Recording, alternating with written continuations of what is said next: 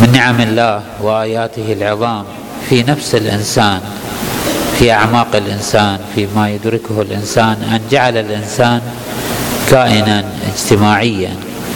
نعم دراس والذين تأملوا في حركة الإنسان وحياة الإنسان في مجموع الإنسان احتاروا هل هذه الهيئة الجمعية للإنسان هي بالقسر بمعنى أنه حاجة الإنسان للاجتماع. هذه الحاجة الملموسة المشاهدة بعد التوافق على أنه الإنسان لا يعيش كأفراد كما تعيش بعض الحيوانات.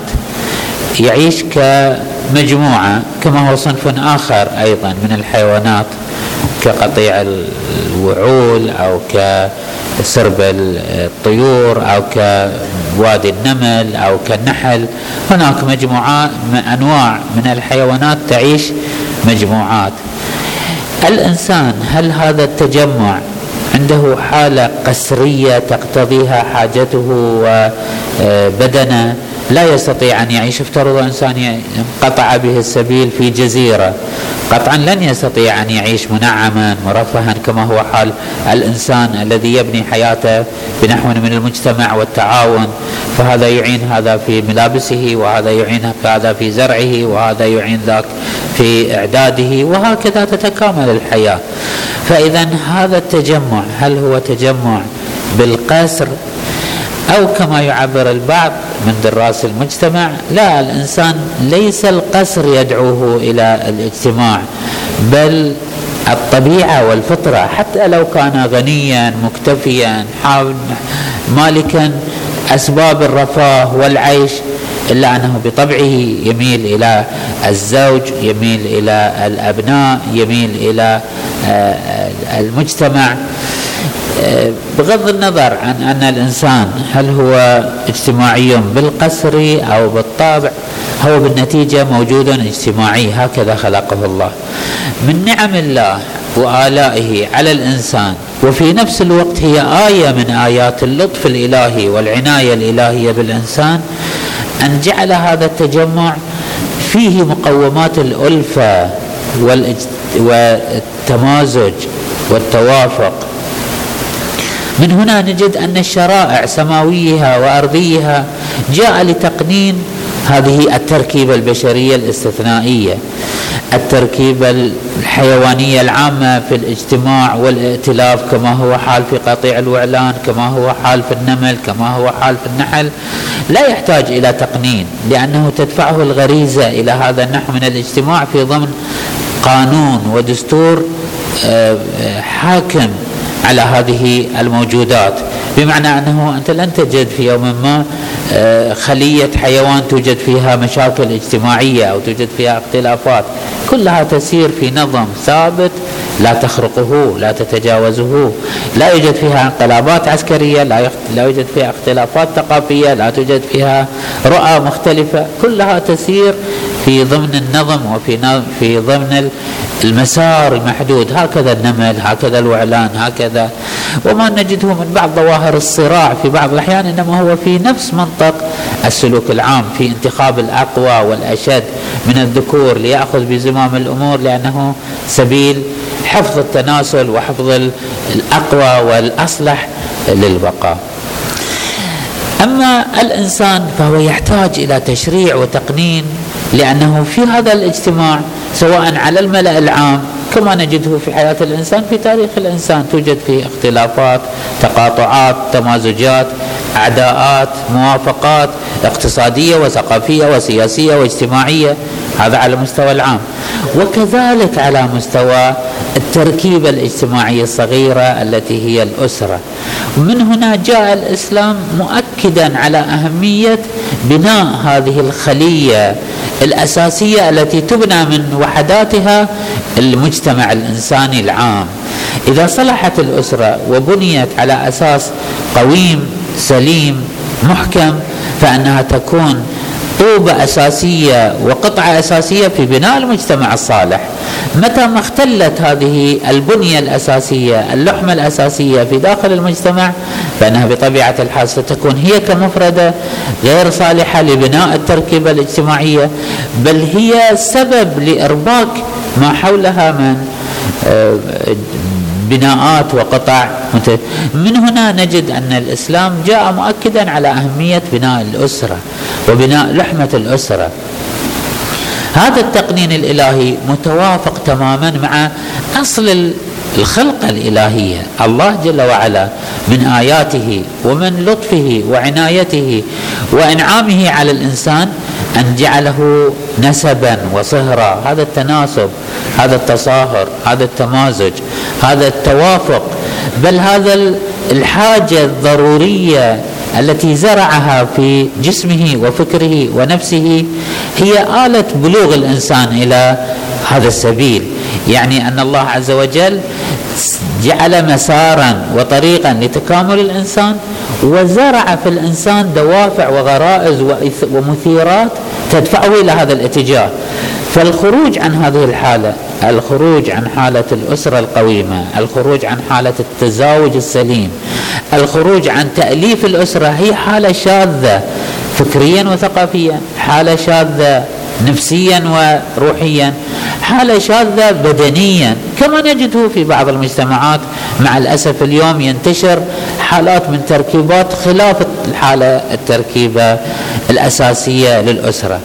ولكن هذه الأسرة التي أكد الإسلام وأكد رسول الإسلام صلى الله عليه وآله على أهميتها في توصيات متكررة وكثيرة حتى أن البعض قد تستثيره غرابة هذا التأكيد على أهمية الزواج وأهمية التزاوج وموقعيتها في جسم النهضة الإسلامية. يقول صلى الله عليه وآله ما بني بناء في الإسلام. وهذه الروايات يرويها الإمام الباقر ويرويها الإمام الصادق منسوبة إلى رسول الله صلى الله عليه وآله ولعله كررت كثيرا. لاحظوا عندما يقول الإمام الصادق قاعدة وكلية وحكما كلي تارة ينسبه لنفسه يقول افعلوا كذا أهمية هذا الأمر.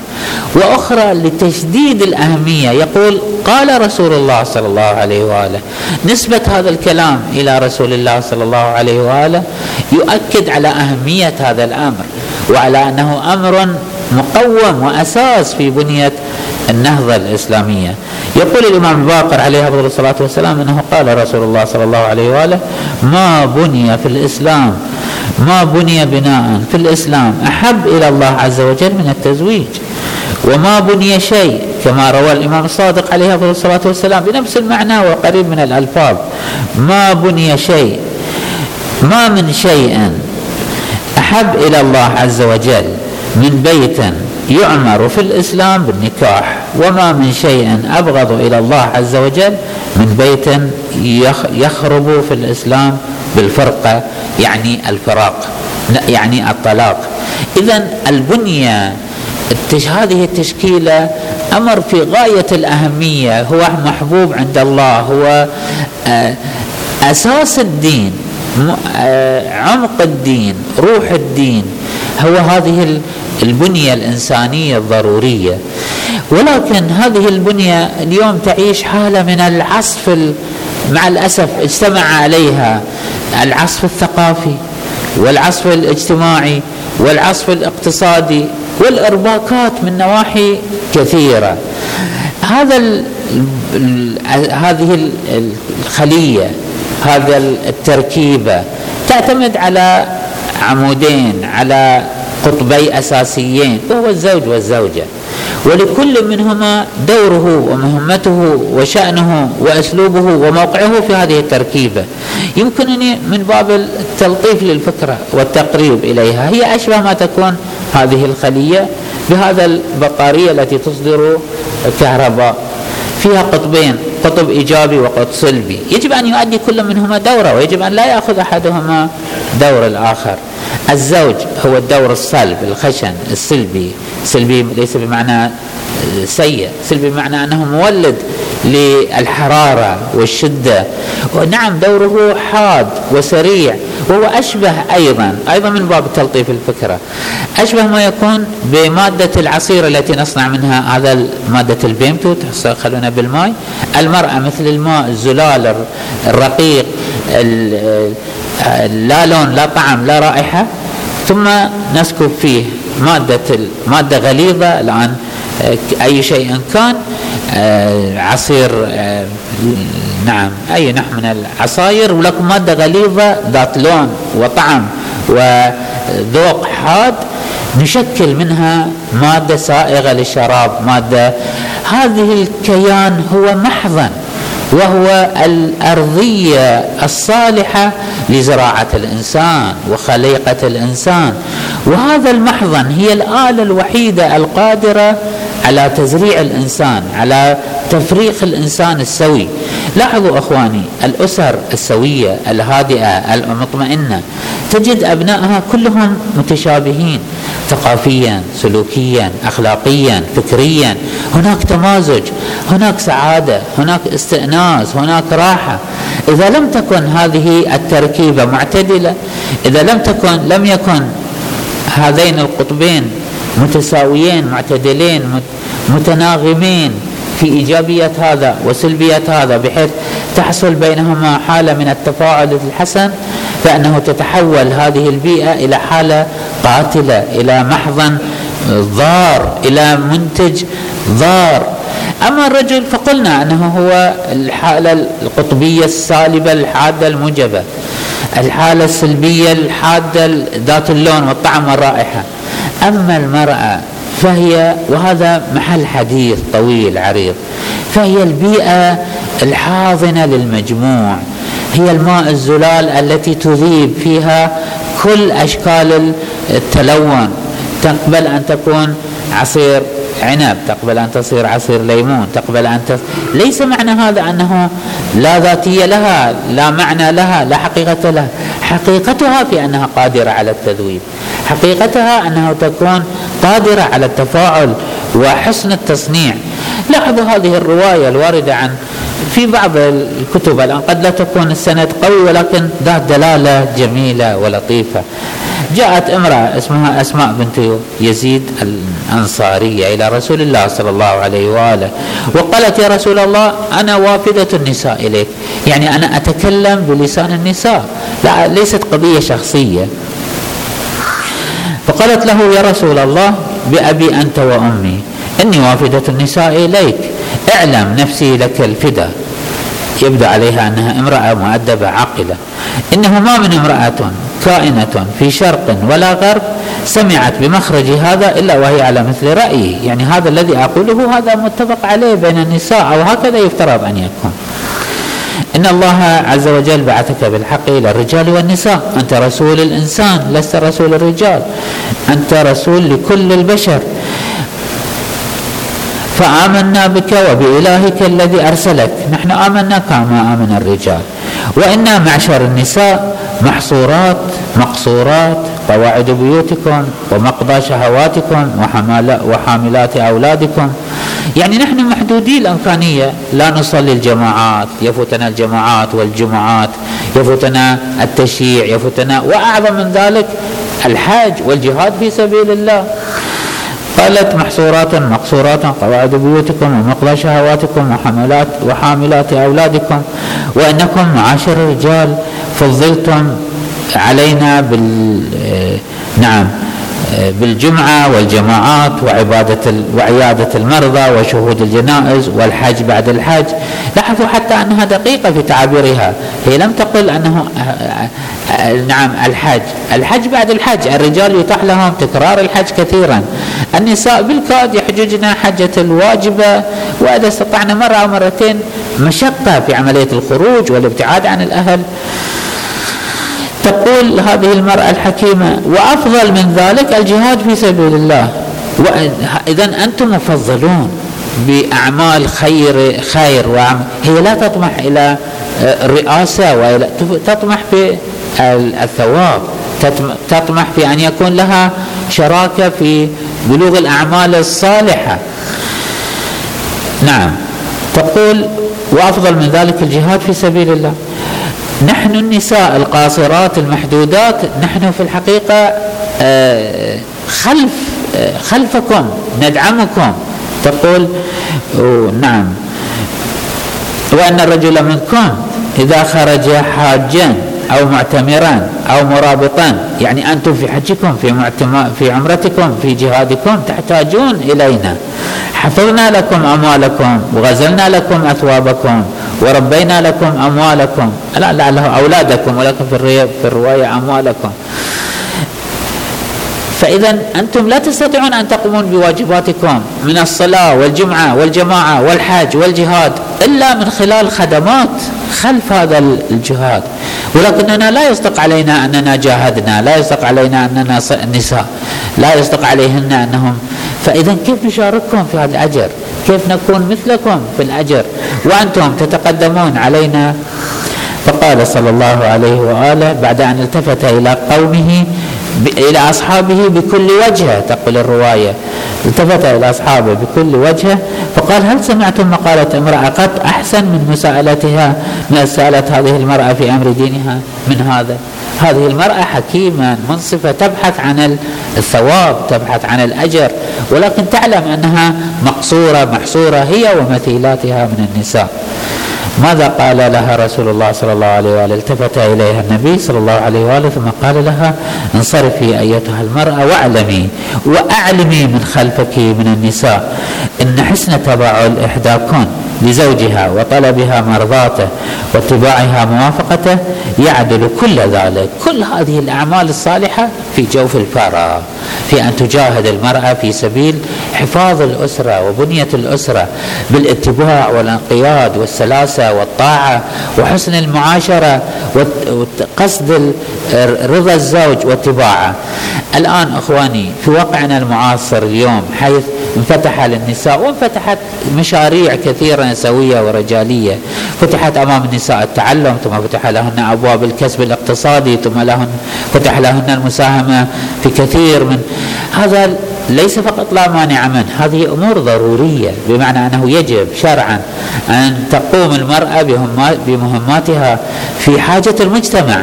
يجب أن يتوفر للمجتمع ما يغنيه في الطب والتعليم لأنهن أرفق وأقدر وأعرف بما تحتاجه أمثالها من النساء في باب الطب مثلا في باب التعليم والتربية في باب المؤسسات الأهلية. هذا بلا شك.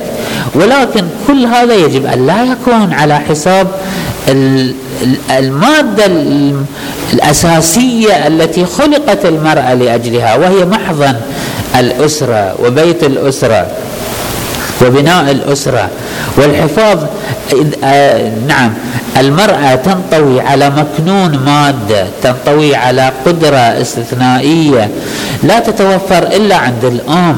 هذه المادة هي وجود بيئة من العطف واللطف. أستطيع أن أعبر هكذا أنها هي مجرى اللطف الإلهي في تحضين الإنسان وخلقة الإنسان.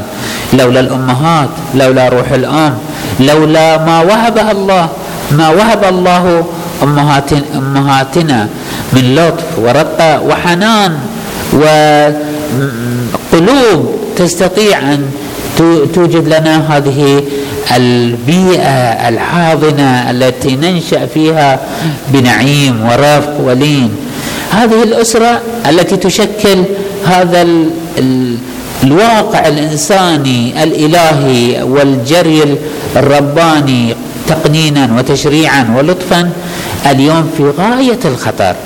اليوم نسبة آه، آه، نعم المرض الذي تغلغل في آه، هذه الكيان. هناك امراض وفيروسات تصيب بدن الإنسان وهناك فيروسات تصيب بدن اللحمة الاجتماعية والأسرية. اليوم إخواني يعيش مجتمعنا نسبة قريب الخمسين في المئة من الخلل إن كان على مستوى الطلاق والفك لهذه العلاقة الأسرية أو في بعض الأحيان ولعله بالمجموع سوف يتجاوز الخمسين في المئة. هناك حالة من القلق والإضطراب يعني تبقى أسرة متماسكة ولكنها خاوية خائرة لا تحقق الغرض من الأسرة لا تحقق الهدف من بناء الإنسان السوي المطمئن آه، بعيد عن القلق بعيد عن الإضطراب. إذا كان الرسول صلى الله عليه وآله إنما بعث لبناء الأخلاق ولتتميم الروحية وللأخذ بيد الإنسان إلى كماله فإن السبيل لذلك والأسباب لذلك هو أن نحسن في البنية الأسرية نحسن في العلاقات بين وخصوصا في مرحلة الشباب بين الأزواج والزوجات وأن يدرك الجميع يدرك الآباء والأمهات كبار السن. والأزواج حديث عهد بزواج أهمية هذه التركيبة وموقعية هذه التركيبة في نهضة الإنسان في استواء خلقته سواء للزوجين أو للأجيال اللاحقة. نرجو من الله سبحانه وتعالى أن يحفظ لمجتمعنا ولأمتنا ولأبنائنا ولأقاربنا جميعا حالة الاستواء يحفظ لهم إيمانهم يحفظ لهم فكرهم وثقافتهم يحفظ لهم بنيتهم الاجتماعية الإنسانية التي من خلالها تنمو فيها الأرواح وتصلح فيها النفوس. والحمد لله رب العالمين وصلى الله على محمد وآل بيته الطيبين الطاهرين.